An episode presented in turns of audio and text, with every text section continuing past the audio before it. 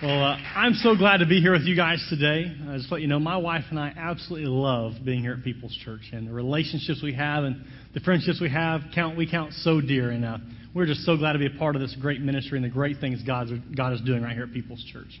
Well, today I am concluding the series Deep, and my title today is Take the Relationship Plunge.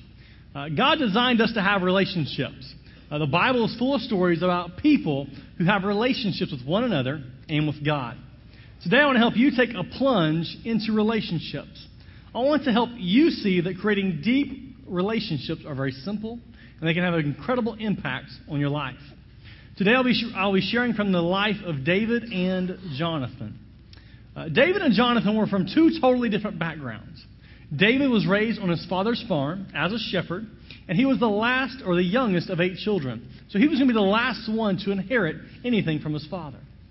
Now, Jonathan was King Saul's oldest son, and he was next in line to be king. He was going to be the next head honcho of the country. Even though David and Jonathan had totally different backgrounds, they became the closest of friends. Through their, through their friendship, God was able to do some very amazing things. So today, let's see how David and Jonathan developed the relationship. Let's dive into point number one. Point number one, be authentic. What does be authentic mean? It means be who you are. Nobody else, just be who you are. If you have your Bibles today, you can turn to First Samuel chapter twenty, uh, verses one and two.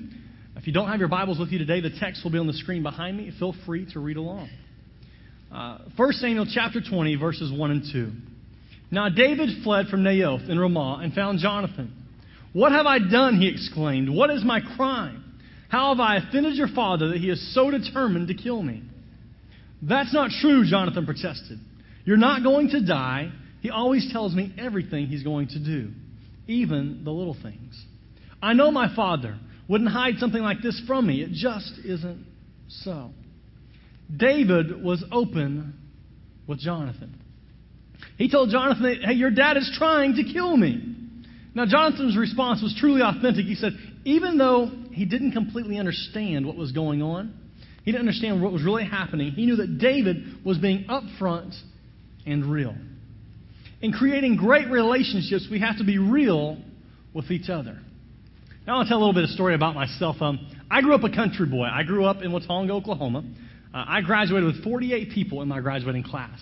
Now, when I say country, I mean I was like the Garth Brooks fan of fans. I had like every tape, and my Walkman was worn out from listening to country music. And uh, I had one other passion in life, and that was football. I loved to play football. Now, growing up in a small school, you have a chance to, to play ball, and you have a lot more opportunities. And I had a group of friends that we played football from fifth grade all the way until we were seniors in high school. And we were close. I mean, we were real close. But my freshman year, it seemed like our relationships went to a whole new level. We became a whole lot more close. And I tried to figure it out, and I thought about it this week, and I figured it out. It was, I could drive, and they couldn't.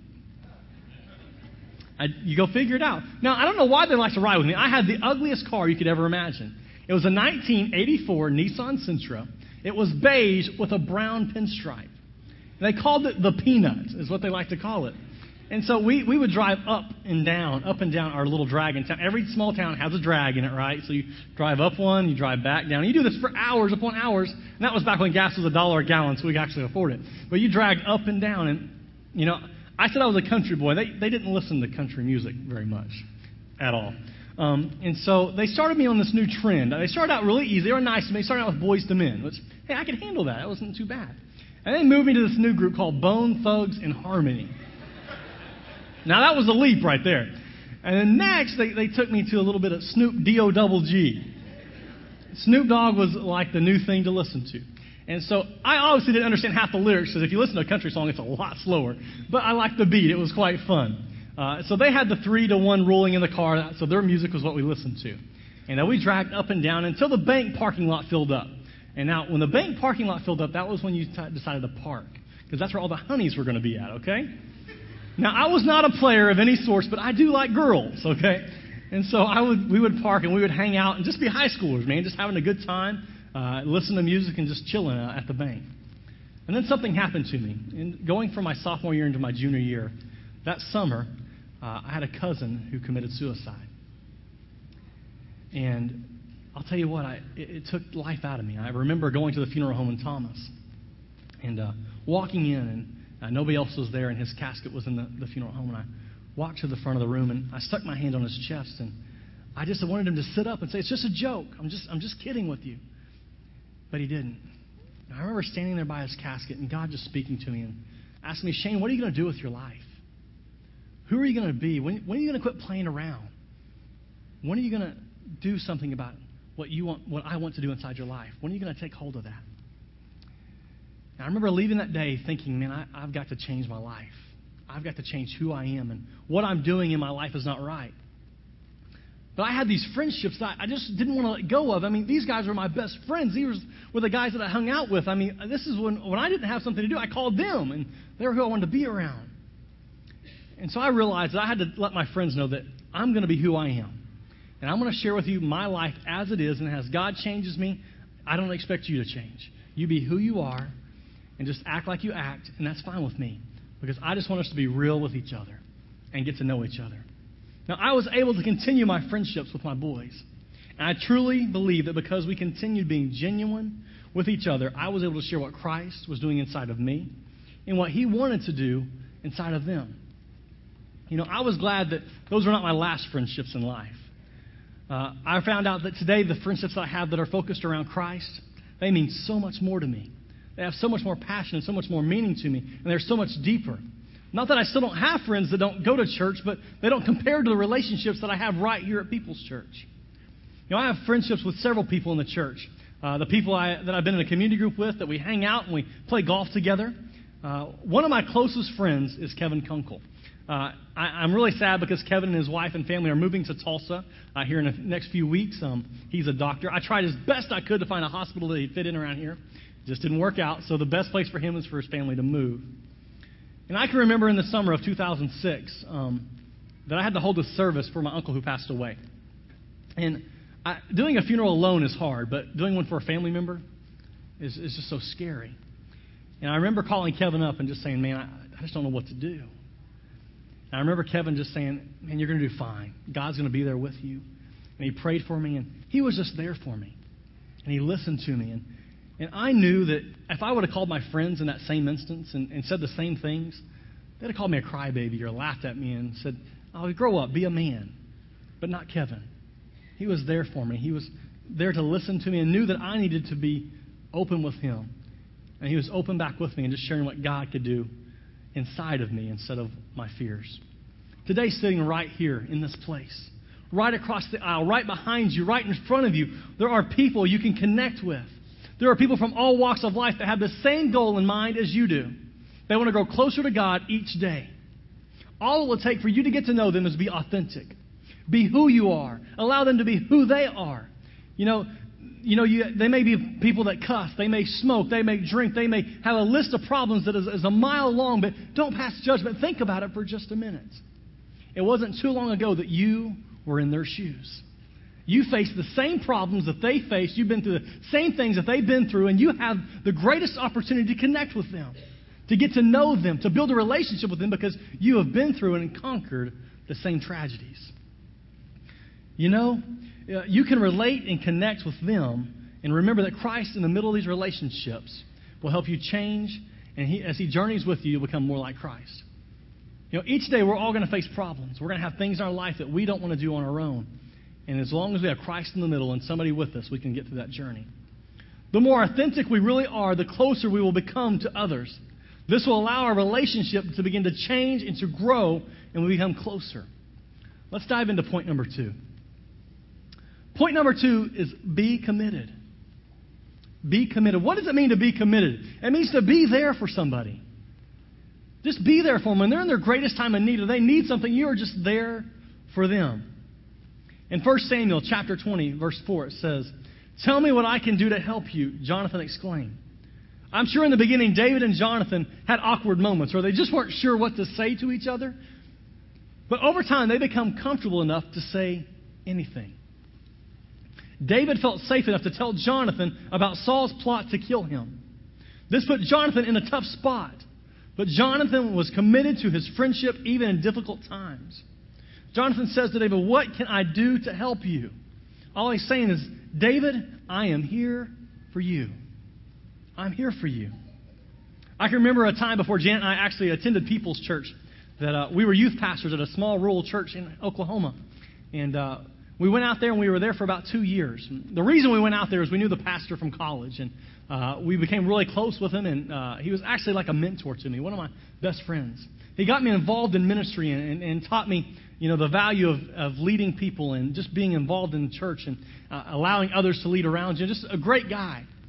And uh, I remember uh, after serving about two years with him at the church that he called me and said, hey, I'd like to meet you and your wife in my office at six o'clock tomorrow. And so we met him there, and uh, we sat down, and he just said, Shane, we're going to have to let you go. I remember it just breaking my heart. I remember just inside I felt broken. I felt, what has happened? I felt like my best friend had just stabbed me in the back. I told my wife, if this is what this is what ministry is, I don't want to be involved with it. If the people I'm going to get closest to, the people I know the best, are going to put me down and they're going to hurt me, I don't want to be involved in ministry. This is not what my life is supposed to be. So I remember packing my office up, and we went to the house, and I don't know about you guys, but every time I get into a, a tough spot or a tragedy, I want to find a, a solution. I want to solve the problem. And so I sat down with my wife, and I said, you know, I'm, I'm going to college right now. I'm getting my elementary ed degree. I'll finish that up, get my bachelor's. I'll start teaching. I'll go back and get my master's degree and become a principal. And that's what we're going to do in life. No more ministry. We're done. And uh, I remember after we got through talking, it kind of hit us that we don't have a church to go to anymore.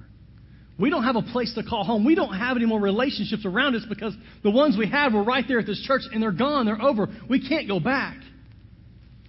And so we remember hearing about a church that meets inside the A M C Theater at Cold Springs Mall. And we thought, if somebody's crazy enough to start a church inside a theater, we're crazy enough to go check it out. And I remember that first week we went, um, the theater was actually located on the west side that the church was using, and we entered on the east side of the building. And so the janitorial people, actually the A M C, let us in, and we walked down that long hallway all by ourselves. And uh, we remember walking, I'm like, oh man, this is so crazy. What are we doing? And I remember getting to the doors. And just like you guys had today, there were some unbelievable greeters that shook our hands and, and smiled at us and made us feel so welcome. And we went, we went in and had a seat inside the theater. And as a first-time guest, you're always like ten minutes early. You're never late. And so we're sitting there. We're watching them set up and get things ready and, and things prepared, watching Brian and the band set all the equipment up. And I remember Brian starting to lead worship. And it was just like it was today. Man, God was just with it. And he was in it and just leading people into worship. And uh, I just remember God just touching our hearts and us feeling so at home and so at peace. And then all of a sudden it happened. Denzel Washington walked up to the microphone. I couldn't believe it. It was Denzel Washington. And and uh, I knew if a pastor of a church looked like Denzel, it had to be good. And so uh, he taught a real relevant message that day. I remember God just speaking to our hearts, and we really enjoyed it. And we left that day, and we got in the car, and we were like, we could come back here. This is a cool church. And so the next day, I remember, it was about six or seven o'clock at night, we get a phone call. And it's Pastor Herbert. He said, hey, I'm in your area. I'm like, you're what?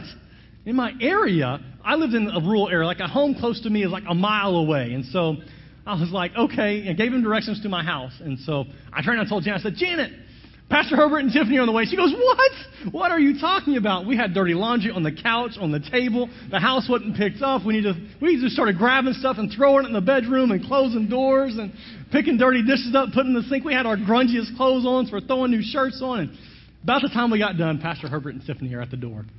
And uh, we invite them in, and we just sit and talk and, and hang out for a while and get to know each other. And eventually I went to lunch with Pastor Herbert and, and started in a small group with Pastor Brian. And I, I began just to get to know them and know who they were. And I'll be honest, Pastor Brian and Herbert uh, were just there for me. Uh, they, they helped me in one of my toughest times in life. When I wanted to give up on what God had called me to do, they were just there for me to encourage me. Encouraged me not to give up. With broken confidence, uh, shattered shattered heart, they just loved me through it. And that's why I'm here today. We're all, we're all going to face troubled times. My struggles may be different from your struggles. But during my greatest time of crisis, I had relationships with others here at People's Church to help me get through. They were focused on just being there for me, and, and I knew the encouragement they gave was coming from God's Word. You know, it doesn't matter what circumstance it is, if it's mine or if it's yours, but who's going to help you through it? Who's going to be there to help you get through? When we're going to face our toughest times of our lives, we need somebody who will be there for us. They're not going to run. They're not going to, they're not going to be scared. They're going to stand by us no matter what comes our way. You know what? That person is sitting in this place. You just haven't met him yet. Look around. Think of how great it would be to have the support of a friend that will just be there for you.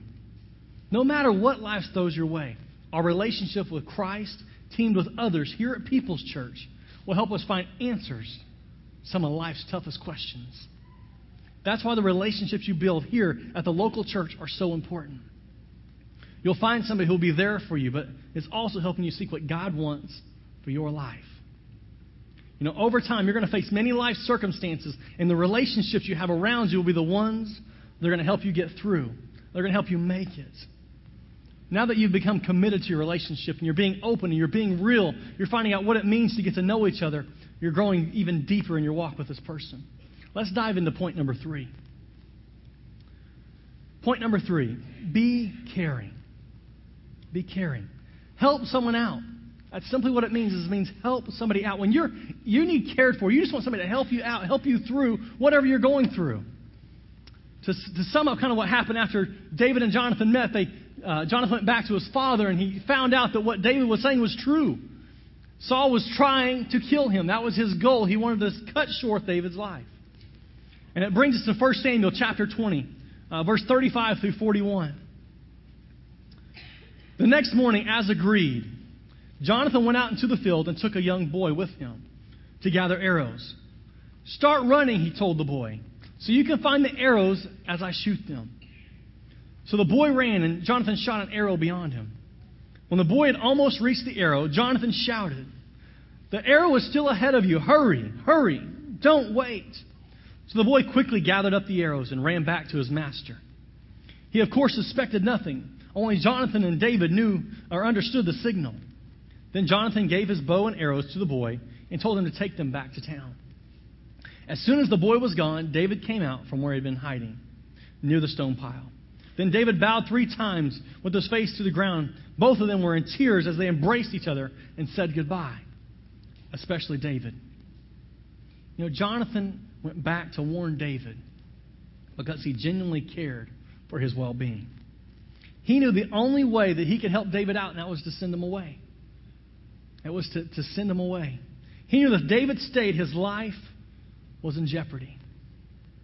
You know, sometimes to care for someone, we have to do what is necessary, not always easy. We have to do what is necessary, but not always easy. Reminds me of a story I read in two thousand two. Uh, a mine in Pennsylvania collapsed. It was at Quecreek. And nine miners were trapped two hundred forty feet below ground in fifty-five degree water. These men had a choice to make. They could either choose to live or choose to die. Now, it would have been easy to choose to die. The water is fifty-five degrees. Hypothermia is quickly going to set in. You're going to fall asleep, and you're, you're just going to pass away. But these men chose to live. They chose to fight and to, to try to make it through the circumstance. And so when one person got cold, they would huddle them in the middle of the eight, and they would warm that person up. And when that person got warm, they would do the same for another, and so that everybody who got cold would stay warm. And over time, people's minds would get weary and tired, and they would just sit down and say, "I give up. I, I can't do this anymore." And the group would stand there and encourage them and tell them how great life's going to be when they're rescued, and they would pick them up and they'd hold them with the group. seventy-eight hours later, they were rescued. Now, the men in this mine should have died. The odds of them living were small. And today, some of you are dying inside because you don't have a relationship with somebody else that just wants to help you out, to encourage you and to pray with you. Someone to ask, "What can I do for you?" If these men did not care for one another and help each other out, they would not have survived. I would not be standing here today talking about a miracle, but rather a tragedy. As these, all they, all they did was put the needs of the group above their own. All they did was put the needs of the group above their own. We're going to have times in our lives that we can't do it on our own. We're going to need somebody's help. We're, we're going to need somebody else to be there with us, because by ourselves we're going to give up or we're going to give in. But together we can stand strong. It says in Ecclesiastes chapter four, verse twelve, "And if one can overpower him who is alone, two can resist him. A cord of three strands is not quickly torn apart." There is power in the number of relationships that you have around you. The key to the strand not being torn apart is that Christ is in the middle of those relationships. You know, there is a difference between a relationship I have with a friend outside of church and the relationship that I have with a Christ connection right here with someone at People's Church. This is someone who shares my life passion of growing closer to God and becoming more like Him. Together with the relationships I have formed and Christ being in the middle of them, I can make it through anything, and so can you. Some of you are here today have a question in your mind. Why do I need a relationship? I'm making through life fine all by myself. I can do it all on my own. Ask yourself, what would have been the outcome for David if he didn't have a relationship with Jonathan? He'd have been dead. What about the miners? If they had not worked together and cared for each other, they would have died. Their outcomes would have been tragedies. Each of you here have your own life circumstances. What will be the end to your story? What will be the end to the tragedy you're facing inside your life? We have a place for you to meet and build relationships here at People's Church. So the ending of your life story will be extraordinary. Just like David, you'll have a triumph. Just like the miners, you can be rescued. This place is community groups. Community groups are a place for you to come and be yourself and share with others who you are and what your life is all about. And they're going to help you get through life no matter what it throws your way. We have many different types of small groups. There are sermon series groups. That's a place that right after this message is over, they're going to take questions from this sermon, and they're going to discuss it and find out how they can build better relationships. There's married groups, married couples. You have a husband, you have a wife, that's great. But what do you do when your relationship's in trouble? You need a friend. You need other couples that will be there for you. There are study groups and activity groups. There are men's groups and women's groups. There's even college and singles groups. There's a place for you to find a friend here at People's Church. There's a couple different places you can check out our community groups. You can always go to peopleschurch dot t v and click Find a Community Group and allow you to search every group that we have and to find one that fits you. Or maybe today you want to stop by right after service and go to the community group information table located in the lobby, grab a directory, talk to one of our coaches. They would be glad to help you find a group that's going to fit you and meet you where you're at. You know, maybe you've sat in this place for weeks or months and you've like, I want to start a community group, and you just haven't done it. You've thought about it and you've thought about it. Today's the day. Do it. Stop by that same table. Grab a community group application. We want to get you started in the process of leading your own community group where you can build relationship with others and do the same thing that I've just talked about. And I want to say thank you today for everybody who leads a community group. There are leaders in here today, I know, that, that open your homes up and you build relationships with people. And you may not know it right now, and they may not have said it to you, but you've touched people's lives more than, more than they could ever have with anybody else outside of church. So thank you for doing that. Maybe today you're you're sitting to yourself and you're thinking, I, I don't know anybody at this church. I don't want to go to a group all by myself. I don't want to be alone. This summer we have Connect events. These events are more relaxed for you to come and just to get to know others here at People's Church. There's a flyer in your bulletin today. You can grab it out if you'd like to. And this is what it says. Uh, June seventh, we're going to have a men's breakfast right here at People's Church. We're going to have pancakes and biscuits and gravy and sauce. I like to eat, so I can really get into this. Men's breakfast, pancakes, biscuits and gravy, sausage, and more. And the best part is I can spell F R E E, free. Men, come out and eat. It's free food. Come get to know other guys here at People's Church. On June twenty-second, we're having all-church softball. And so all you guys can come out and show off, think how good you are, and we'll laugh when the ladies show you up. And so if you – I'm just kidding. Uh, we want you guys to come out and speak co-ed softball. Guys and girls playing, having a good time. Maybe you don't play softball. Bring a lawn chair out. Bring an ice chest out. And just sit down and cheer people on. And meet somebody new here at People's Church. On July eleventh, we're going to have a singles cookout. It's for all the singles to come out and mingle, get to know each other, eat some food, have a good time, and just hang out meeting other singles. And then on July eighteenth, we're going to have a ladies' night out right here at People's Church. And uh, I don't know exactly what they do at ladies' night out. I've never been invited, so I... I can't explain it, but it's going to be fun, I guarantee. All of these events are planned for you to come out in a comfortable environment and meet new people. We want you to, we want to team up with you to be able to meet new people and help you find a community group. I encourage you, if you don't have a relationship with others here at People's Church, take the relationship plunge. You know, be who you are and see how great life can be living it out with somebody else. That leads me to the greatest relationship we can ever have in our lives. And that's with Jesus. He loves you just as you are. He committed his life for you and cares for you more than anyone. You know, today you may already have a relationship with Christ. Then I encourage you to follow his example and begin to getting to know others and doing life together with them.